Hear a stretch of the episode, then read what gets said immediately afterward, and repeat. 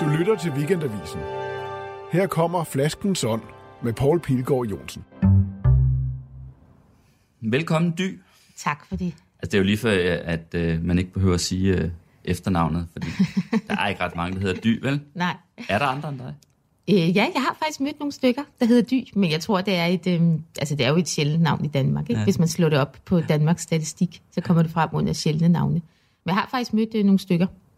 Og du hedder Dy Plambeck. Ja, ja, det gør jeg. Og du er forfatter, ja, og journalist. Det ved jeg, fordi du har skrevet artikler for Weekendavisen på et tidspunkt, men jeg også var ansat, så der, ja, derfra kan jeg jo huske dig. Øhm, men nu er du først og fremmest forfatter. Mm-hmm. Ja. Ja. Og tillykke, fordi det er jo ikke så længe siden, at du vandt en, en pris, Politikens Litteraturpris, ja, for, tak. Til min søster, ja, som, som bogen hedder. Øhm, Vi skal jo have noget at drikke, for det er jo Flaskens Ånd, det her. Ja. Det er... Og jeg ved godt, at jeg slet ikke har forberedt dig på noget, så nej, det hele kommer som a real surprise. Jamen, det, er, det ser der... godt ud. Men altså, den her udsendelse optager vi her sådan sen formiddag, så tænker jeg det. Ja. Altså, jeg drikker som regel ikke vin som, øh, om formiddagen, vel? Nej. Så tænker jeg, hvis man overhovedet skal kunne holde noget ud, ja, øh, om formiddagen, så bliver det nødt til at være, være sådan noget let noget med bobler. Det ser utrolig, okay, lækkert ud. Øh, Og det oplagte, det ville jo være champagne. Ja. Ja, og det er jo, jeg er jo, champagne er jo min ting, ikke? Jo. Det ved, ved man, det hvis ved man jeg. har lyttet til mange af programmerne og læst mine skriverier. Ja. Men nu beslutter jeg mig først for at prøve noget andet. Så det er ikke for, champagne, det der? Nej, det er det nemlig ikke. Det er en cava. Uh, ja. Og, øh, og det er jo fordi, altså nogle gange er der nogen, der siger, at det der med champagne, det er bare sådan noget snobberi og mm-hmm. alt muligt. Og cavas og cremant for eksempel, men altså også cava, som... bliver jo lavet på samme måde som champagne, altså med mm. den samme metode. Ja. Øh, og boblerne opstår i den der anden gæring, der finder sted inde i flasken, ligesom med rigtig champagne. Øh, og mange siger, at man skulle give kava en chance. Så derfor så gik jeg ned til, til min lokale vinhandel, som ligger mm. hundrede meter herfra, op ad Gamle Kongevej, og sagde, jeg vil gerne købe den bedste kava, ja, du har. Ja. Og så sagde han, det er den her. Og den hedder Segura Viudas. Mm. Eller Viudas, jeg ved ikke, hvordan det udtales, reserva. Øh, og det skulle simpelthen være noget af det bedste, man kan få inden for kava-genren. Så tænker jeg, nu prøver vi det. Det prøver vi. Så det skal vi have. Morgenmad og har vi fået? Og ja, jeg, jeg har kava. fået morgenmad. Jeg står jo op klokken, jeg står altså op mellem fem og seks, så det er længe siden, jeg har fået morgenmad. Jeg har fået morgenmad på. Så det kan godt være, at du først har fået morgenmad for nylig. Ej, jeg... Øh... Det er også noget tid siden, jeg har spist morgenmad, så okay, det bliver rigtig fint med lige sådan en formiddags øh, kava. Lige præcis. Så det skænker vi op her. Og så skåler vi. Skål. Og velkommen. Tak. Her i kanappen.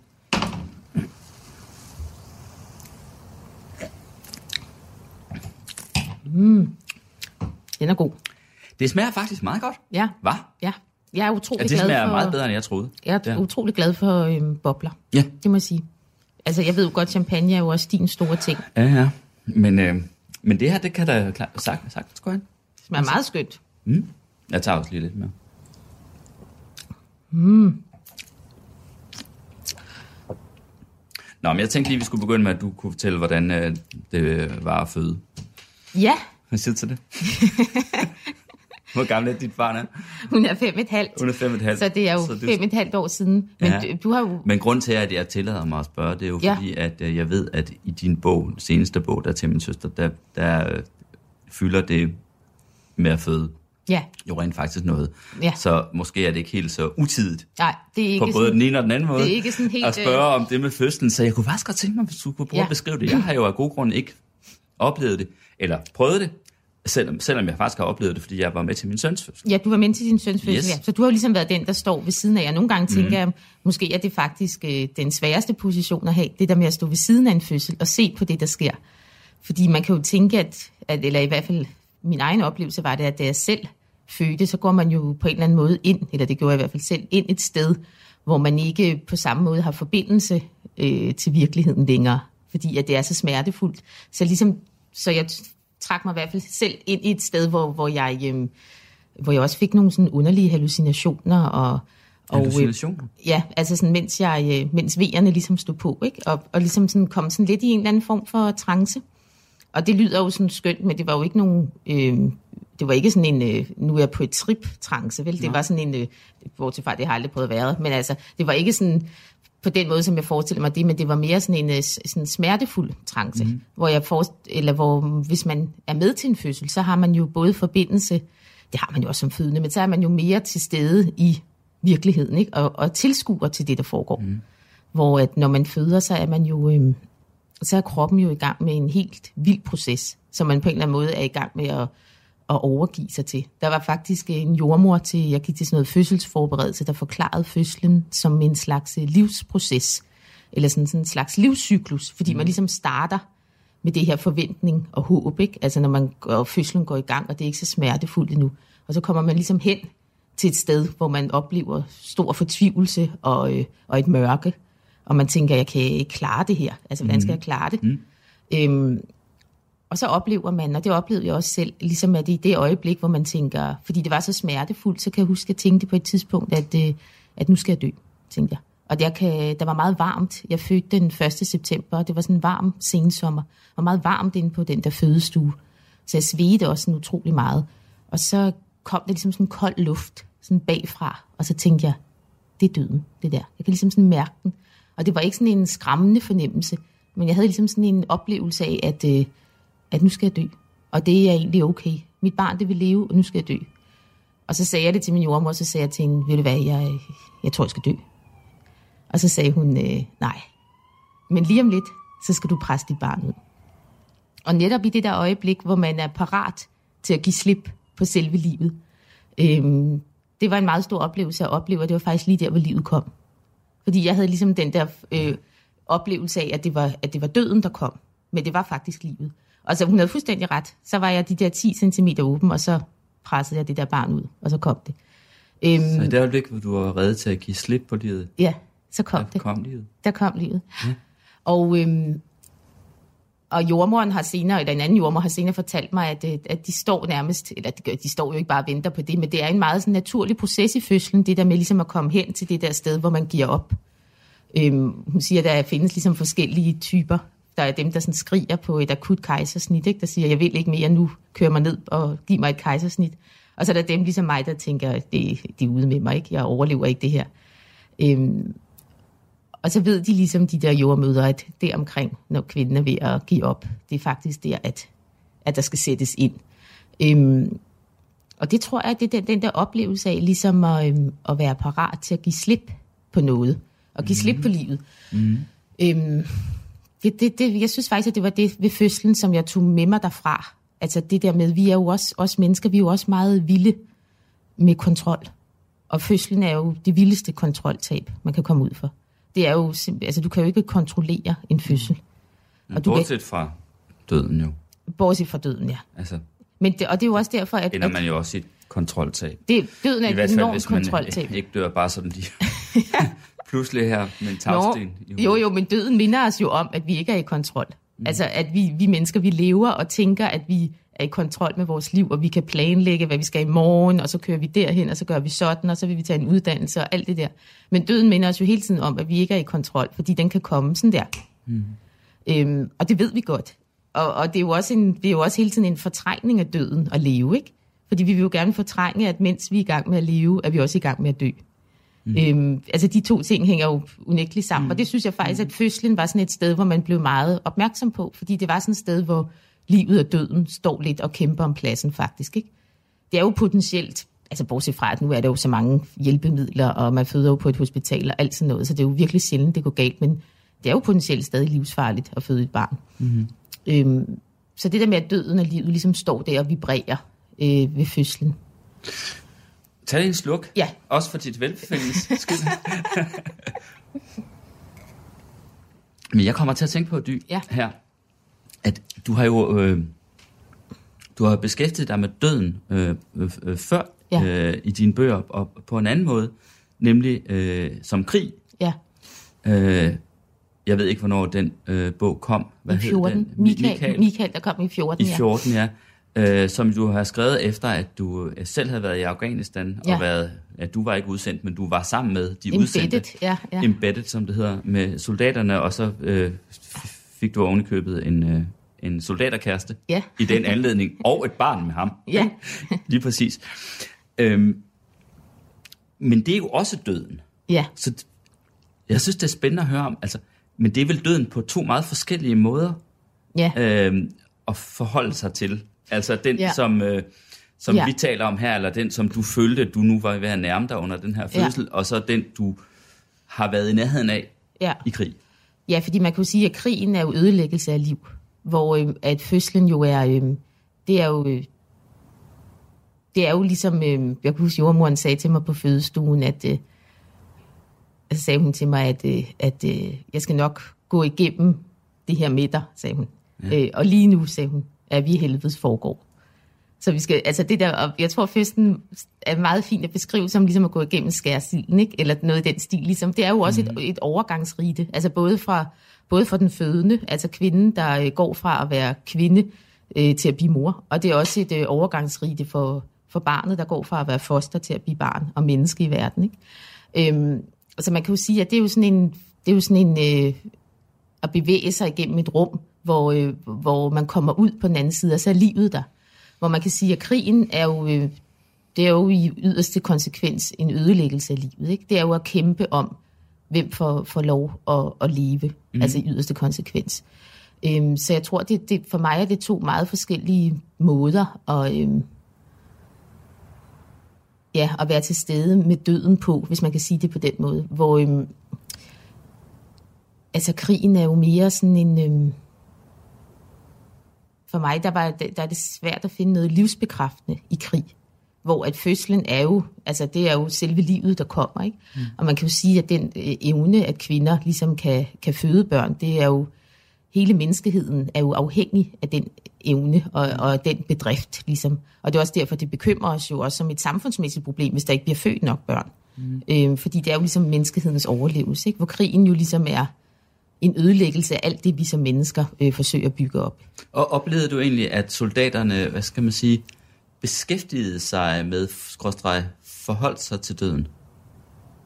Ja, altså det, og, det, og det gør man, og det kommer man jo også til, at i de der få uger, jeg selv skulle være i Afghanistan, der skulle jeg jo også, øh, før jeg tog afsted, øh, skrive øh, det, der hedder min sidste vilje, for eksempel. Så man bliver jo tvunget ind i de tanker omkring, hvad sker der, hvis jeg dør, hvordan skal min begravelse så være? Det gør soldaterne jo også, og hmm. i endnu højere grad gør de det, ikke? Og efter, bliver også opfordret til at efterlade breve til deres øh, pårørende og sådan nogle forskellige ting.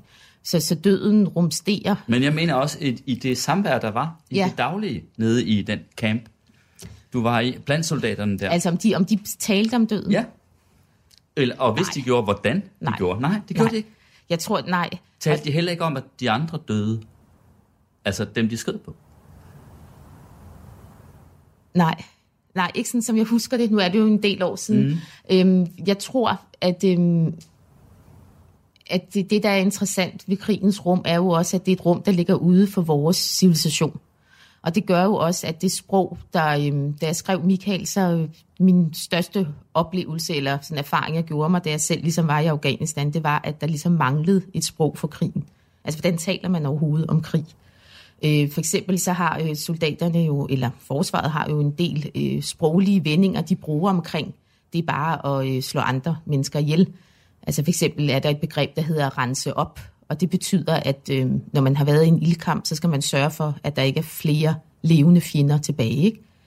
Øhm, og, og den der øh, føling for eksempel hedder det jo ikke, når man, sådan er i, altså når man er i kamp med nogen. Så man oversætter hele tiden øh, døden til nogle andre øh, mere kliniske begreber, for ligesom at omgås den. Mm. Så, så nej, jeg oplevede ikke, at soldaterne sad og talte om, Om, øh, om døden på den måde, altså som, som vi to nu sidder og taler, om døden som en kendskærning. Øh, tvært, eller ikke, måske ikke tværtimod, men der var også øh, en, der blev såret, øh, faktisk meget hårdt, da jeg, da jeg var dernede, der sådan en kugle, der strejfede ham. Og, og det taler man jo selvfølgelig om, om det, og, det, og det er jo også en del af debriefingen, efter man kommer hjem fra sådan en ildkamp. Men døden som eksistentiel grundvilkår bliver, bliver der ikke sådan diskuteret. Mm-hmm. Jeg tror, at det ligesom, øh, der var en soldat, der fortalte mig, at når man skal i krig, så lærer man også ligesom at lukke ned for følelserne. Fordi at øh, man kan ikke bruge følelser til noget i en krig. Tværtimod, så kan følelserne gøre dig øh, bange. Skål for det. Skål for det, Dy Plambeck. Ja, du skåler på. Men det kan man... Men prøv at høre, ja. du skyder jo selv. Du skyder jo selv. Ja, fordi øh, med et gevær, ikke? Fordi Jeg, jeg, jeg, jeg, jeg, jeg har i hvert fald haft jagttegn. Nu er det mange år siden, ja. jeg faktisk uh, har været på jagt siden. Men jeg har jagttegn, det er har rigtigt. Jagttegn, og du har ja. gået på jagt? Ja, det er rigtigt. Og du har skudt? Nogle fasaner. Ja. Det, det må man men, sige lidt noget jo, jo, men det, men det er det da. Selvfølgelig mm. er det det. Men, ja. men, men det er jo stadig, men du, i det man gør det, en ja. forholden sig til... hvad skal man sige, noget voldsomt. Fuldstændig. Og du... øh, i tilværelsen, og man faktisk er rede til at gøre det her. Mm. Altså, der jo findes masser af mennesker, som aldrig ville drømme om at skyde, selv ikke en fasan. Ja. En forpjusket fasan, der letter ja. ud over sige... marken. Hvad hedder det? Så, så, så på en eller anden måde, så har du jo, er der jo noget eksistentielt, der driver dig ja. imod, mm. hvad skal man sige, den voldsomhed. Og jeg tror også, at du har ret i det, at jeg øh, beskæftiger mig og er interesseret i de steder, hvor lidt ligesom fødslen, som jeg sagde, hvor livet og døden ligesom står og vibrerer sammen. Ikke? Det gør den jo også i krigen, det gør den også i en fødsel, det gør den også ude på jagt. Det er også døden og livet, der er til stede øh, lige foran dig. Og det er jo sådan en slags memento mori, ikke? Altså husk, at du skal dø. Øh, også når man ligesom ser vildtet komme flyvende øh, ind over jagtmarkerne, og man ved, at man er i en position, hvor man, som du siger, kan, kan dræbe det vildt. Øh, og den der... Øh, sørgmodighed, der også er ved det, og den der konstatering af, at jeg lever, og lige om lidt er der noget, der skal dø, det kaster sådan set kun lys tilbage på en selv. Ja. Altså, at man selv skal dø. Øhm, jeg vil sige, at jeg er altså en ret dårlig jager, fordi jeg har fundet ud af, at jeg øh, faktisk ikke rigtig kan, apropos det, du siger, kan lide at skyde noget. Altså, jeg tror, jeg nærmer mig sådan noget, øh, altså, eller jeg har jo selvfølgelig skudt nogle fasaner og nogle rødbenede agerhøns og sådan noget, men det er ligesom også det, for eksempel er det gået op for mig, at jeg vil aldrig kunne skyde altså et, øh, en hare eller et, øh, et råvildt. Det, det er simpelthen for, øh, det manifesterer sig for meget for mig. Altså jeg tror, det er lidt ligesom folk, der godt kan fiske. Altså det, der ser jeg lidt det der med at, at gå på jagt og skyde fasanerne, det er lidt, lidt ligesom at fiske.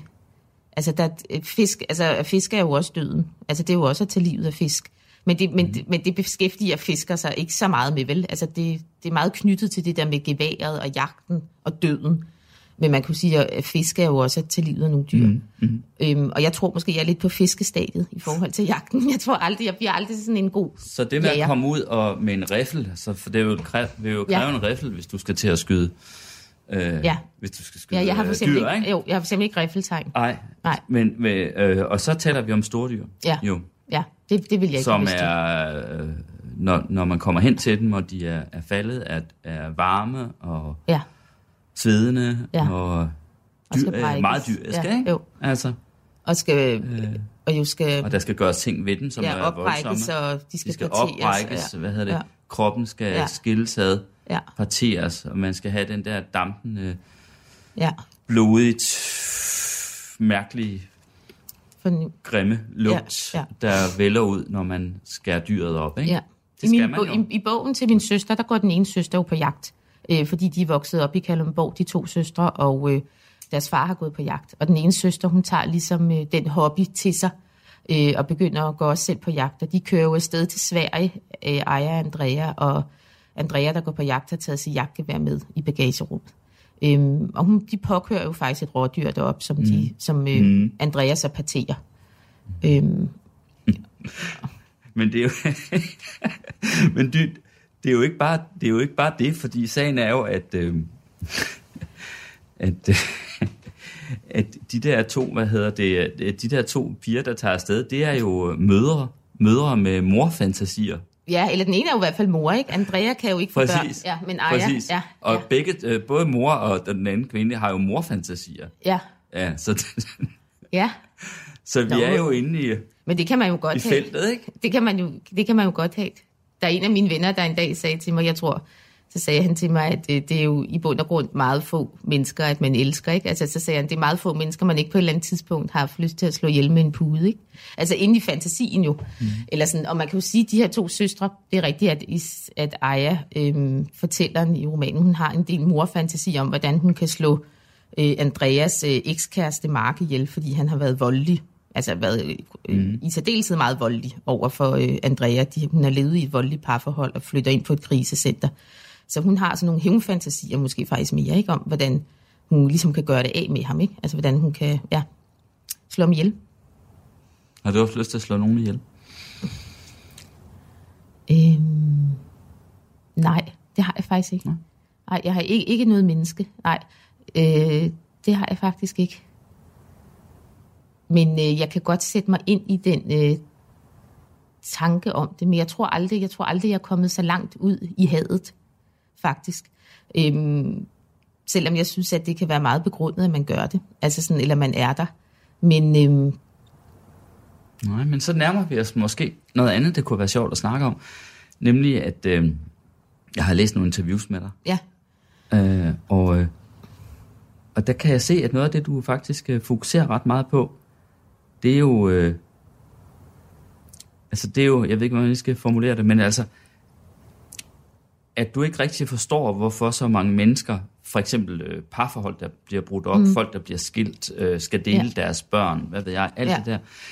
Altså, at, øh, at der tit efterlades sådan et had, ja.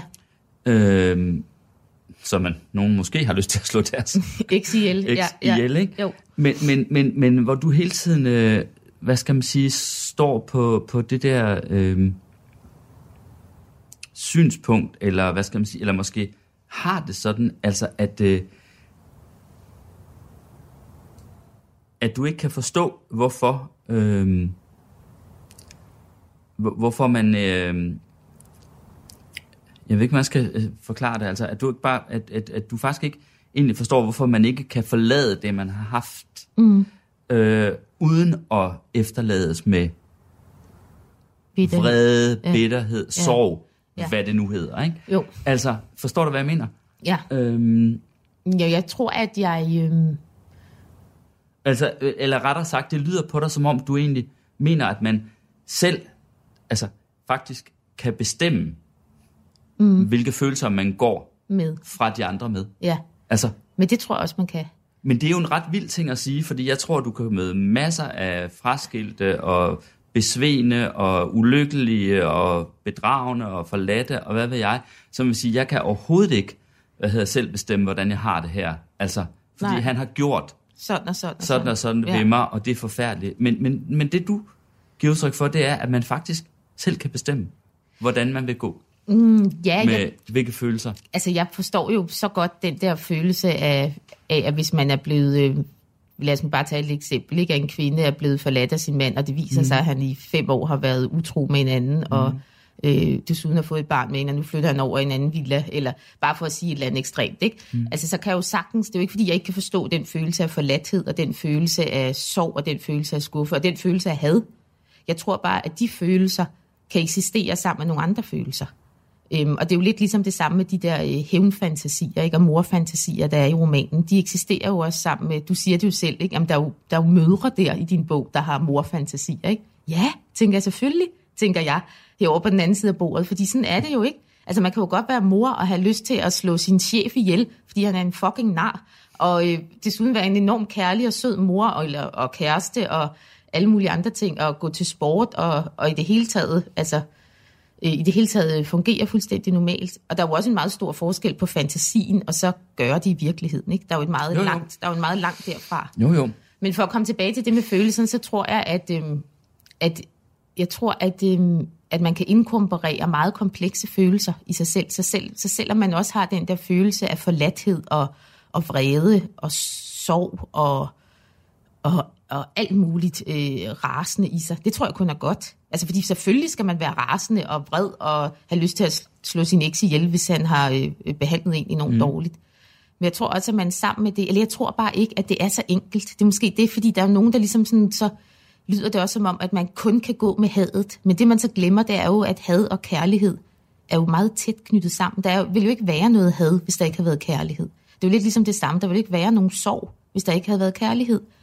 Så derfor så det er det jo ikke, fordi jeg tænker, at så går man fra... Øh, Øh, sin eks, og så er det hele bare rosenrødt og rart, og vi skal okay. huske, at vi elsker hinanden, mm-hmm. og, og alle de der ting. Men jeg tror bare, at man skal passe på med at, øh, at isolere de der forskellige følelser i sig men, selv. Men det er heller ikke det, jeg mener. Det, jeg mener, men det er, det, at, at, at på det, jeg har læst, du har sagt og fortalt, så lyder det som om, at du faktisk mener, at det til en vis grad er en beslutning, øh, man kan træffe, hvad man vil gå med. med.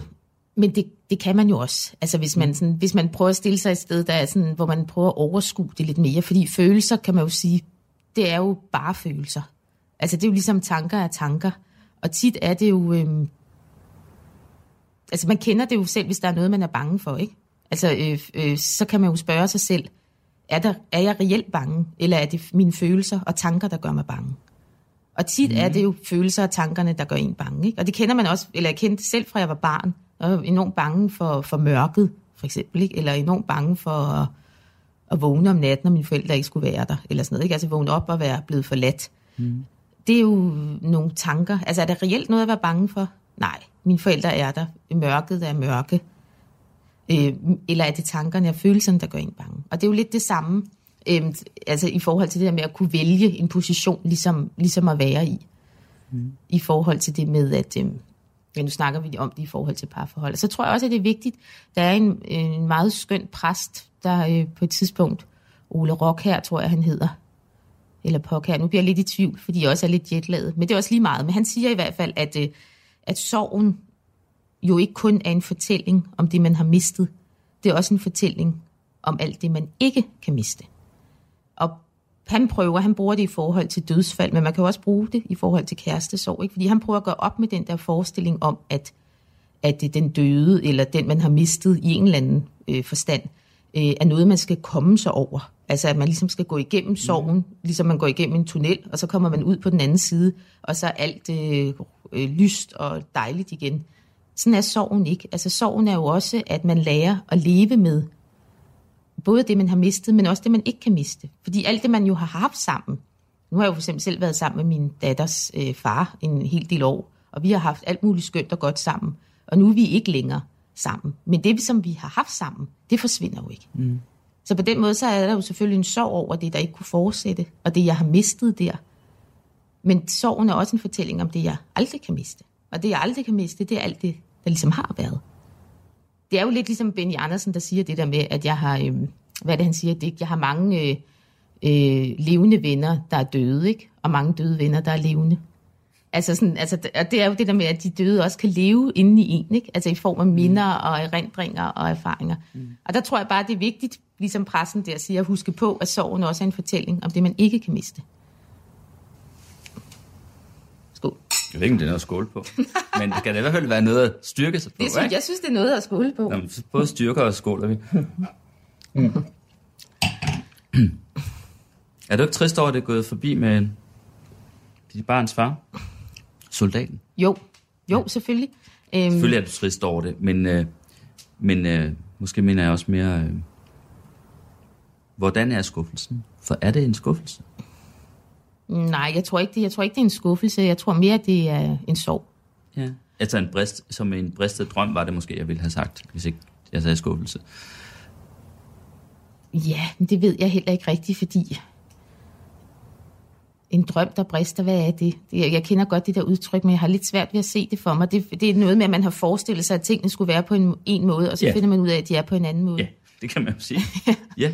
Men sådan er det jo hele tiden, ikke? Altså ja. i, i livet. Altså jeg synes hele tiden, at livet er sådan, at man, at man forestiller sig noget, og så bliver det på en anden måde. Altså sådan, det synes jeg er meget karakteristisk, i hvert fald for mit liv, og jeg havde også forestillet mig, da jeg var atten år, at jeg skulle være øhm, antropolog, og ville læse antropologi eller psykologi, eller, og øhm, ligesom tage en universitetsuddannelse, og nu er jeg forfatter. Og det er jo ikke fordi, at den drøm, jo, så kunne man jo godt sige, den drøm om det er bristet, men der er jo kommet noget andet jo, ind i stedet for. Jo, det kan man sige. Men nu skal jeg lige, hvis jeg må være lidt fræk, mm. så, så var det et vådeskud, det med barnet, ikke? Altså, du blev gravid. Et vådeskud, hvordan? Ja, altså, det var ikke, det var ikke tilsigtet, vel? Jo, fuldstændig det var, planlagt. Altså, når det var planlagt? Fuldstændig planlagt, okay. Nå, ja. Jeg troede simpelthen, at det var, altså, at det var et, øh, ja, nej, et nej, uheld, eller hvad vi skal sige. Man nej. Kan jo ikke sige, at barnet er uheld, men du ved, nej. Hvad jeg mener, ikke? Jo. Altså, at det ikke var planlagt, nej, ikke? Det var, det var ikke. Nå, det var totalt planlagt. Totalt planlagt. Okay, okay. Og, jeg var, og vi var meget heldige, fordi at jeg var jo alligevel... Øhm, hvor gammel var jeg? treogtredive komma fem, og jeg blev simpelthen gravid i første hug. Okay, og nu er du jo niogtredive, ikke? Nu er jeg niogtredive, ja. ja. Okay. Men altså, det var jo egentlig to, to meget forskellige verdener, forestiller jeg mig, der havde mødtes der. Nu ved jeg godt, at du ja. Faktisk gik på jagt, så du havde jo prøvet at have haft en, en mm. gevær i hånden, ikke? Jo. Men, øh, men du øh, var en, der beskæftigede dig med pennens arbejde, ikke? Jo. Med at skrive og så videre, og så møder du en øh, soldat. Ja. Altså, som beskæftigede sig med noget helt andet. Men, var, ja. Var de... Øh, Var det egentlig ikke fantastisk? Altså, øh, jo. jo, fordi man finder ud af... Det er så fedt, når man møder nogen, som ja. er i noget helt andet. Altså når man møder nogen og bliver glad for nogen, som ja. er i noget helt andet, ja.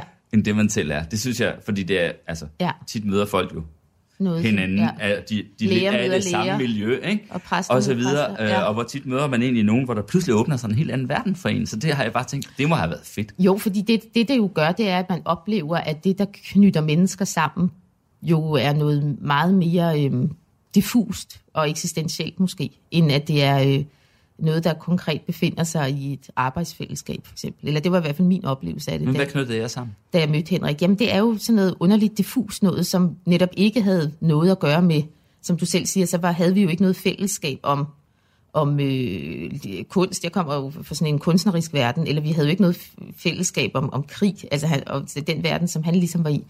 Og så havde jeg sådan en oplevelse af, at det, der knyttede os sammen, nemlig var noget, der foregik på en øh, meget højere plan. Og det var nemlig en virkelig fed fornemmelse. Altså den der, altså man kender jo godt den der fornemmelse af, at man møder et menneske, og så har man, øh, og så kender man det allerede, selvom man slet ikke kender det, ikke? Og det er sådan en underlig fornemmelse, som man jo også kan øh, møde flere gange i sit liv, men hvor, hvor den der forelskelse fornemmelse af, hvordan kan det være, at øh, på trods af, at vi på ingen måde altså har noget til fælles, som du selv siger, i, i livet som sådan, hvordan kan det så være, at øh, jeg ikke øh, kan holde op med at savne dig? Eller sådan, og man kan ikke forklare det over for sig selv. Øhm, men den der fornemmelse af, at, at tingene også, og faktisk kærligheden også, rækker ud over noget helt øh, lavpraktisk, som øh, øh, hvad for nogle venner har du, hvad for nogle venner har jeg, øh, hvad for et job har du, hvad for et job har jeg, hvor bor du, alle de der forskellige ting. Ikke? Det, er jo, det er jo mere den oplevelse, som var ret fantastisk, synes jeg. Men hvad så med det der med sproget?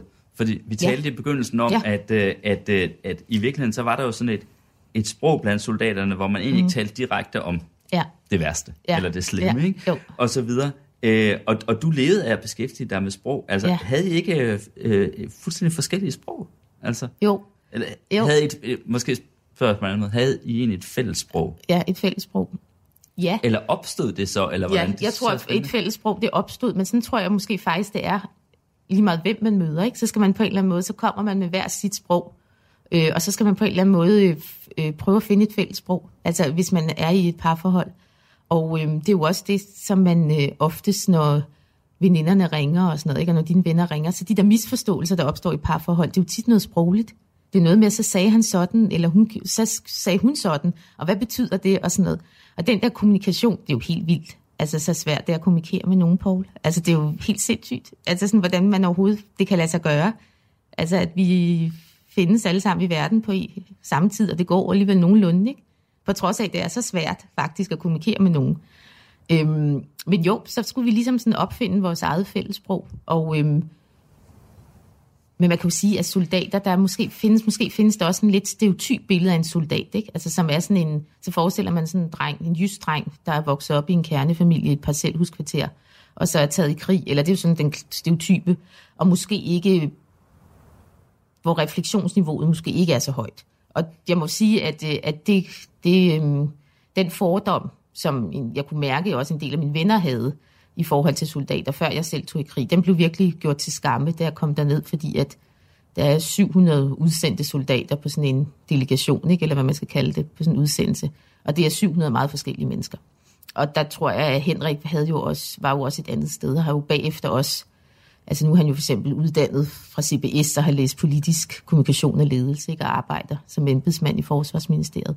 Så der var jo, altså det var ikke fordi jeg mødte en dreng fra, fra Jylland, der, mm. øh, der altså sådan, øh, der var jo også et refleksionsniveau, hvor vi kunne møde hinanden, ikke? Og et, et, ja, så det måske mm. er det også, øh, så der har helt sikkert også ligget noget der, hvor, hvor vi sådan havde et fællesskab, på trods af, at det måske ikke var sprogligt gjort. Men det der med sådan ligesom at finde et fælles sprog, det tror jeg er fælles for alle parforhold, ikke? At det, det, det, det er ligesom det i den der fase, hvor man skal lære hinanden at kende, hvor man skal tænke, hvordan er det, vi taler sammen. Måske har jeg også haft et fællesskab i den der, for nu at trække en, en tråd tilbage til, til begyndelsen af, af, af vores snak her. Altså en, en, jeg ved ikke, man skal kalde det, men altså en, en, lidt, en sådan eksistentialistisk tilgang til selvværelsen. Altså, mm. eller ja. De, ja.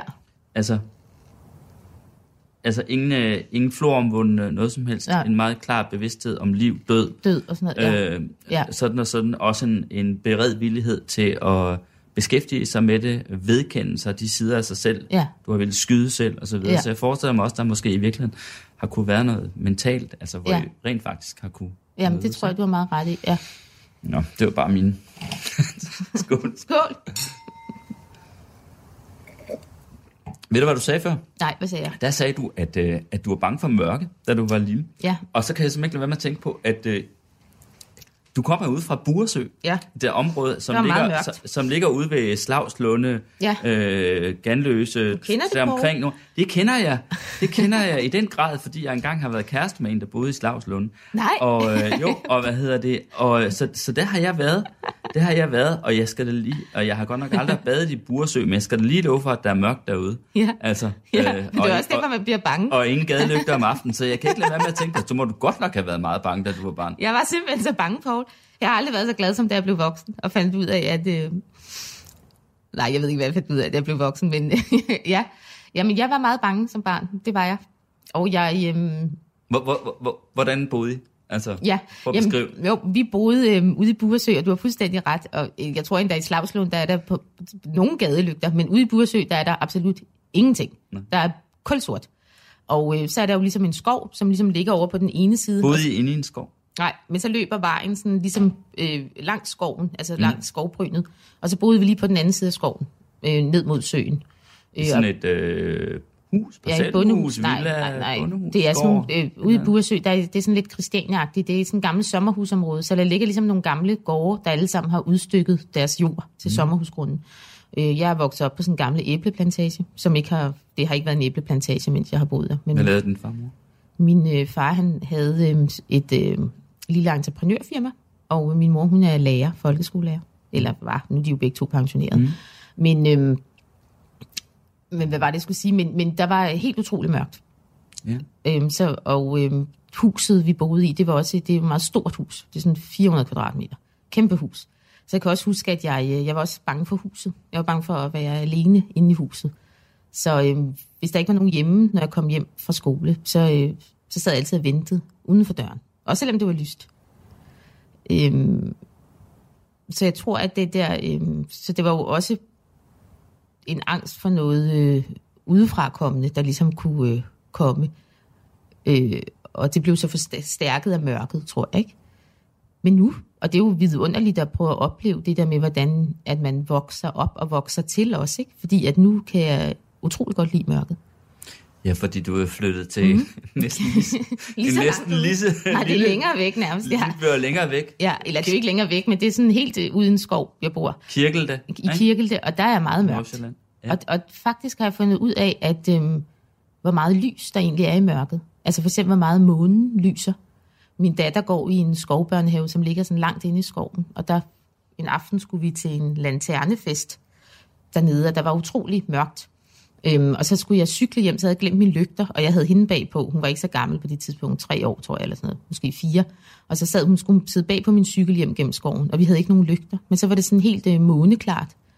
Og så den der oplevelse af, at månen faktisk kunne lyse vejen op til, at vi sådan kunne finde vej gennem skoven. Og også var meget, selvom det kan lyde sådan lidt poetisk, firsagtigt, ikke? Men var meget stjernerne sådan set også lyser. Øhm, så nu er jeg blevet ret glad for mørke. Mm. Det her synes jeg er spændende. Altså, du brød dig ikke om, hvad hedder det, at være alene. Nej. Derhjemme. Nej. I Buresø. Og I boede lige op ad en skov, mm. ikke? Og det lød næsten på mig, som du også synes, skoven var skræmmende, eller uhyggelig, eller... Ja, men jeg har altid godt kunne lide skoven. Men det er klart, når jeg sådan skulle cykle hjem gennem skoven, at det var mørkt om aftenen, ikke? Altså, da jeg var barn, eller der har jo været lidt ældre, der har måske været sådan en ung teenager, ikke, for at få lov til det. Men var du ikke meget alene derude? Altså, der var, var, var, ja. der, var der nogen klassekammerater sådan noget i nærheden? Ja, men der... Jamen, jeg har jo en bror, der kun er halvandet år ældre end mig. Ja. Og øh, der var faktisk en del drenge der i Buresø. Øh, så jeg voksede sådan lidt op sammen med dem. Altså, de var lidt sådan en bande, ikke? Og så var jeg sådan en del af, fik jeg lov til at være en del af deres bande. Drengepige? Ja, så fik jeg lov til at være med i deres bande. Ja. Øhm, og så var der også, der var også et par piger fra min klasse, der boede i Buresø, men sådan lidt nede i den anden ende af søen. Så der var helt sikkert, ja, der var nogen, altså mere isoleret var det heller ikke. Men jeg tror mere, at jeg følte mig, øh, jeg tror, jeg voksede op med en følelse af at være prisgivet naturen. Altså selvom det måske i vores moderne samfund kan lyde sådan meget øh, voldsomt, ikke? Men det tror jeg, at øh, jeg ligesom fornemmede, at der var nogle kræfter, der, øh, der rakte ud over, hvad vi mennesker faktisk kan kontrollere os, ikke? Men som også... Følte du det? Ja, men som der også var noget øh, altså, destruerende i. Ja. Ja. Okay.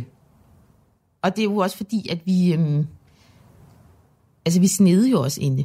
Altså det, altså det ved jeg slet ikke, om man, min der, egen datter kommer til at opleve, men altså det gjorde vi jo øh, derude, ikke? Altså vi snede inde, og det... Så der ikke, I kunne komme nogen steder, og ja, så vi kunne komme, komme ud. Til jer. Ja, altså og også fordi vores, øh, mine forældres hus, de bor der faktisk stadig, ligger ned af sådan en lang indkørsel, ikke? Og ja. Den der indkørsel kunne godt blive så altså, iset, at man faktisk ikke kunne køre op ad den, ikke? Den går ligesom sådan, huset ligger lidt sådan nede, så den går, man skal ligesom sådan op ad en bakke.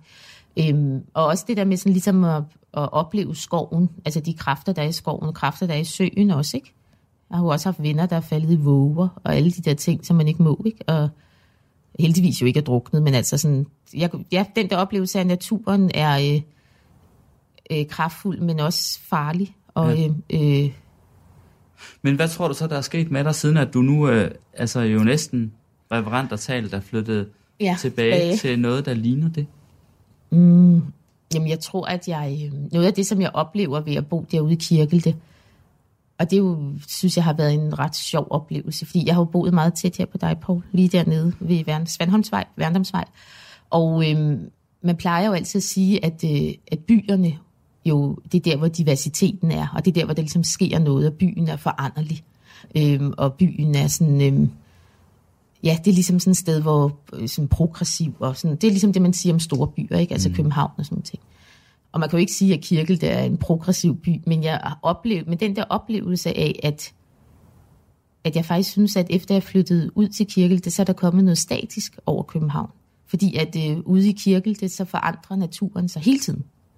Hver eneste dag er, det, er, er tingene noget andet. Jeg vågner op, og det er helt anderledes. Mm-hmm. Og jeg ser også øh, naturen være levende, altså lige ude foran min dør. Og det tror jeg, at... Øh, På en eller anden måde, så tror jeg, at jeg er kommet måske igennem den angst, som jeg har haft som barn, og kommet lidt ud på den anden side, apropos det der, selvom jeg ikke tror på, at man kan gå igennem det. Sådan, så, så kan jeg alligevel opleve, at nu er det en berigelse for mig, at se, at alting hele tiden er i bevægelse. Fordi det minder mig også om det der med, altså apropos lige nu, så er vinteren slut, ikke? Nu kommer foråret. Og det der med at se foråret, der kommer. Jeg oplevede det ikke på samme måde inde i byen. Mm. Øhm, så lige om lidt kommer sommeren. Hvor er jeg, jeg alene der, du og din datter? Mm. Mm. Og jeg kan sådan dufte, jeg kan sådan ligesom dufte øh, foråret også i luften, ikke? Mm. Altså der ligger jo sådan klyngerhuse, så der bor nogle naboer meget tæt på, ikke? Men, mm. men øh, ja, vi bor der. Og hvad, hvad laver du så, når du har afleveret hende i børnene? Jamen så tager jeg herind til dig, Poul. Det har du så gjort en enkelt gang. men... Øh, Men, men hvad? Nej, så, ja, men, så, så skal jeg ud og holde et foredrag, eller også så skal jeg øh, hjem i mit arbejdsværelse i huset og skrive mm. noget, eller også så skal jeg til nogle møder i København. Kan du godt lide at sidde der ja. og skrive? Ja, det kan jeg virkelig godt lide. Ja. Og jeg må sige, altså jeg er også rigtig glad for, at jeg ikke er flyttet længere væk fra København. Det, der er fantastisk ved Danmark, er jo, at man meget hurtigt kan komme på landet. Mm. Du har jo også selv sommerhus, ved jeg. Mm, mm. Øhm, og øhm, det tager jo kun en halv time øh, fra der, hvor jeg bor, og så her ind til byen. Og jeg er også meget glad, fordi jeg er i København i hvert fald to-tre gange om ugen. Øhm, og nogle gange er jeg herinde hver dag, og så kan det måske være enkelte uger, hvor jeg kun er i København en gang om ugen til møder.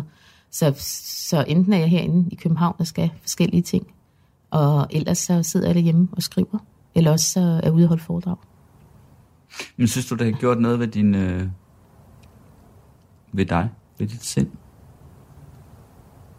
Og flytte herindefra og derud? Ja, det synes jeg. Altså jeg synes både det, altså apropos det med naturen, øhm, at opleve den der foranderlighed i, i det, ikke? Altså at leve i noget, der for mig er mindre statisk, end at bo i byen. Og så har det også givet mig en oplevelse af at øhm, være udsat faktisk på en måde, fordi at der er ingen tvivl om, at jeg kan ikke bo der, hvor jeg bor, uden hjælp fra andre mennesker. Altså uden hjælp fra mine naboer for eksempel. Og der er et fantastisk naboskab. Nu er jeg lige kommet hjem fra U S A, og bare i går, der hentede min nabo mig for eksempel i lufthavnen. Eller sådan. Men den der oplevelse af at være øh, udsat også til, til andre mennesker, altså være, øh, den der oplevelse af, at vi mennesker er relationelle, ikke? At vi bliver til i relationerne til andre, men mm. at vi også er umægtige, at vi har brug for de der relationer. Øh, den synes jeg også er blevet forstærket af at flytte derud, fordi jeg kunne ikke helt praktisk, logistisk, øh, men heller ikke sådan mentalt bo der uden de andre. Mm. Skål. Skål. vi drikker faktisk ikke så meget. Prøv lige se, hvor meget der er tilbage i flasken. Vi har kun taget... Vi har kun... Til gengæld så taler vi, vi meget, det er meget et, godt. et, et halvt halvt glas. Men, men du havde, havde du tænkt, at vi skulle drikke hele den der flaske på? Nej, det havde vi gud ikke. Slet ikke om formiddagen. Nej, jeg ved faktisk ikke, hvor meget tid vi har tilbage egentlig. Men, men der er nogle ting, jeg godt lige vil nå at snakke med dig om. Ja. Som jeg tænkte på, nemlig at... Altså, du har beskrevet, hvordan du egentlig... Hvad, var urolig eller nervøs eller bange mm. øhm, ved at, øh, at være derude. Øh, Som barn? Ja, ja, hvor I boede derhjemme. Ikke? Øh, men så har jeg også læst mig til, at du jo, øh, da, måske allerede da du er du sådan noget sytten atten år eller sådan noget, altså bare tager afsted alene og drager afsted til uden planer nærmest. Ud at rejse? Australien og ja. New Zealand. Ja, der var jeg nitten. Altså, ja. fu- fuldstændig bare, altså, ja. øh, og i virkeligheden prisgivet alt, hvad du nu måtte møde. Der. Ja. Altså, det synes jeg jo virkelig var meget modigt, og jo ikke, øh, jo i hvert fald ikke giver mig billedet af sådan en, en, en, en, en der let sad og var nervøs ude i en skov. Nej, Nej. tværtimod. Altså, men jeg flyttede, hvad skete der egentlig der? Jamen, jeg flyttede jo hjemmefra, da jeg var sytten. Ja. Øhm, der flyttede jeg hen til København og gik på Sankt Annæ Gymnasium. Og så er det rigtigt, så da efter gymnasiet, så, så tog jeg ud i verden. Og jeg har jo altid været... Var det ikke bare sådan på mor for? Du kendte ja. ikke nogen? Nej. Har ingen planer? Nej, men så det var jo sådan noget backpack. Det var en, jo sådan... En rygsæk, og så ja. var du i Australien? Ja, og New Zealand. Og New Mest i New Zealand faktisk, ja. ja, på det tidspunkt. Og så har jeg jo også rejst rundt i Mellemøsten og sådan noget. Jeg har altid godt øh, øh, kunne lide at rejse. Var du bange undervejs på de ture der? Jamen, jeg tror, at, øh, jeg tror, at jeg har lært mig gennem livet. Øh, selvfølgelig var jeg bange, men jeg har også lært, at det ikke det er ikke farligt at være bange. Men hvad, hvad, hvad var du for eksempel bange? Hvad kunne du være bange for? Jamen, alt muligt kunne ja, jeg da være bange. På New Zealand eller Ja, altså måske var jeg ikke så bange i New Zealand og Australien, fordi det er jo trods alt nogle meget øh, øh, lette steder sådan at rejse rundt, men øh, man kan da være bange for alt muligt, at blive overfaldet og øh, blive slået ihjel, ikke? Altså øh, alt, hvad man nogensinde har læst og set på film, ikke, kan man jo pludselig blive bange for. Mm. Altså sådan nogle irrationelle tanker også, ikke?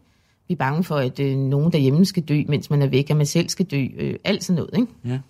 Nu har jeg lige været i Nashville, for eksempel, så var der jo, selvom det har man vist ikke hørt så meget om i Danmark, der var jo en tornado, altså der stoppede en kilometer fra det hotel, jeg boede på, og raserede øh, store områder, og lagde toogtyve mennesker, eller ikke lagde, men øh, dræbte toogtyve mennesker, og lagde store områder øde. Øh, sådan noget skræmmer mig da enormt meget. Øh, og... Øh, Jeg tænkte jo selvfølgelig utrolig meget på min datter, og kom hjem til min datter, og jeg kunne, altså sådan den slags ting.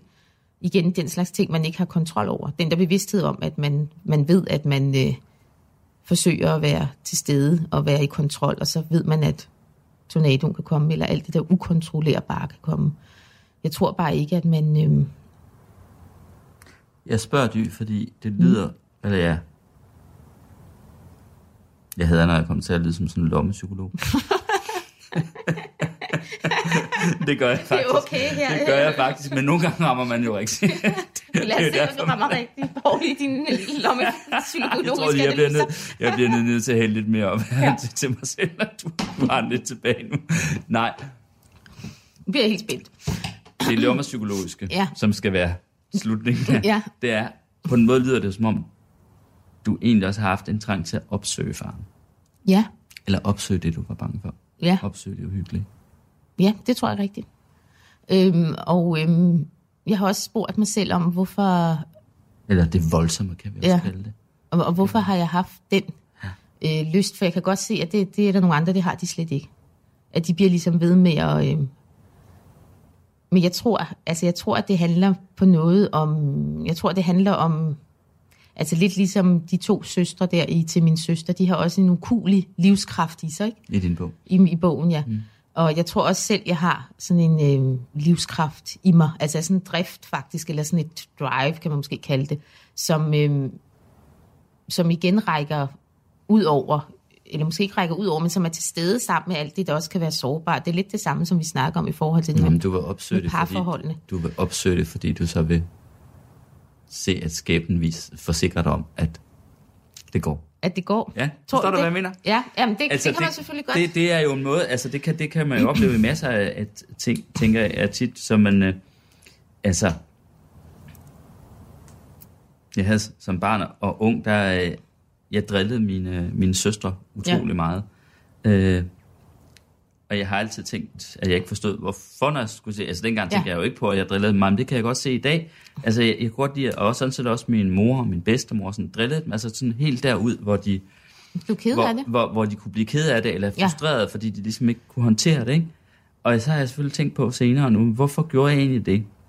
Og det nærmeste, jeg kan komme en forklaring, altså også for det kan være, at jeg bare var, jeg var et dumt svin, ikke? Men, men måske, måske ville jeg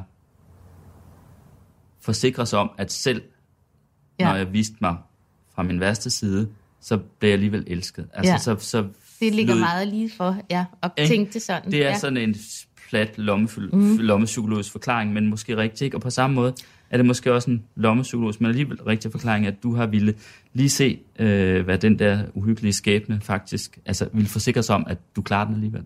Ja. Den tager ikke livet af dig. Den tager ikke livet af mig. Nej. Men man kan jo også sige, det ligger der jo også, apropos det, jeg sagde med livskraften, ikke? Der ligger jo noget meget livsbekræftende i det, at opleve at være bange, og så opleve, der er ikke noget at være bange for. Øhm, og det betyder jo ikke, at jeg holdt op med at være bange. Jeg er stadig bange for alt muligt. Jeg tror også, det er der, hvor sådan nogle unge mennesker kan finde på at lave sådan nogle lege, hvor de altså skal cykle i fuld fart hen over en, hvad hedder det, et, en lysregulering, hvor der er rødt.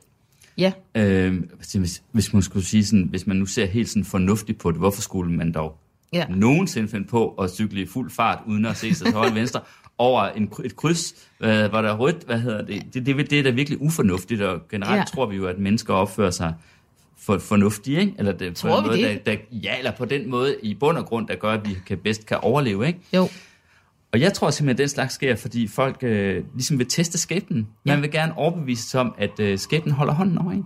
Ja. Altså, det er sådan en slags måde at flirte med døden på. Eller også er det, så tror jeg faktisk, fordi at, det glemte jeg jo ligesom at sige, at da jeg var barn, så var jeg jo også meget bange for døden. Mm. Men så fandt jeg faktisk ud af, at det var ikke døden, jeg var bange for. Men jeg var bange for ikke at leve, før jeg skulle dø. Altså, så det er jo, det er jo noget andet, end at være bange for døden. Og jeg tror måske faktisk, apropos det der med at tage ud og rejse og de der forskellige ting, det har også noget med det at gøre. Det har også noget med at mærke livet. Og mærke, og der, der kan jo være forskellige steder, hvor kan man mest mærke livet. Nogen kan mest mærke livet øh, i familiens skød derhjemme. Mm. Så kan de virkelig mærke, ah, jeg lever det der, hvor der er dejligt at være. For mig har det så været meget det der med at rejse, og, og, og de der forskellige ting. Og selvfølgelig også min datter, altså nu, men mm. hun, hun er jo kun, har jo kun været i mit liv de sidste fem et halvt år, eller sådan. Øhm, så jeg tror faktisk, for mig, så har det måske mere noget med det at gøre. Det der med at opleve. Jeg kan også huske, at da jeg fandt ud af, at jeg skulle dø, da jeg var barn. Jeg var i sommerhus med min mor og min mormor. Og så kan jeg huske, at, at jeg gik, havde siddet og læst i en bog, og så gik jeg udenfor. Og så pludselig slog det mig. Og ikke døden på den der måde, som min datter ved også godt, at hun skal dø. Men hun har ikke erkendt, hvad døden er. Men det erkendte jeg ligesom, og jeg tror måske, jeg var ni eller ti år, ikke? Eller sådan. Det erkendte jeg ligesom i det der øjeblik der i sommerhuset. Øhm, og det skræmte mig helt afsindigt. Øhm, indtil det sådan, at jeg er blevet ældre, det er gået op for mig, at det er faktisk ikke selve døden, som jeg er bange for, men, og, ja, men det jeg sagde, det der med ikke at leve, før jeg skal dø, hvad det så betyder, ikke? Tak fordi du kom. Ja, selv Dy tak, tak fordi jeg måtte. I flaskenton. Det var, det var virkelig en fornøjelse. Ja, det ja. var meget skønt, og skøn kava, det må vi sige. Ja. Det kan også noget. Skål. Podcasten er sponsoreret af Maxus, som netop er lanceret i Danmark med hundrede procent elektriske biler med moderne teknologi og højt udstyrsniveau. Find din forhandler på maxus bindestreg danmark punktum d k.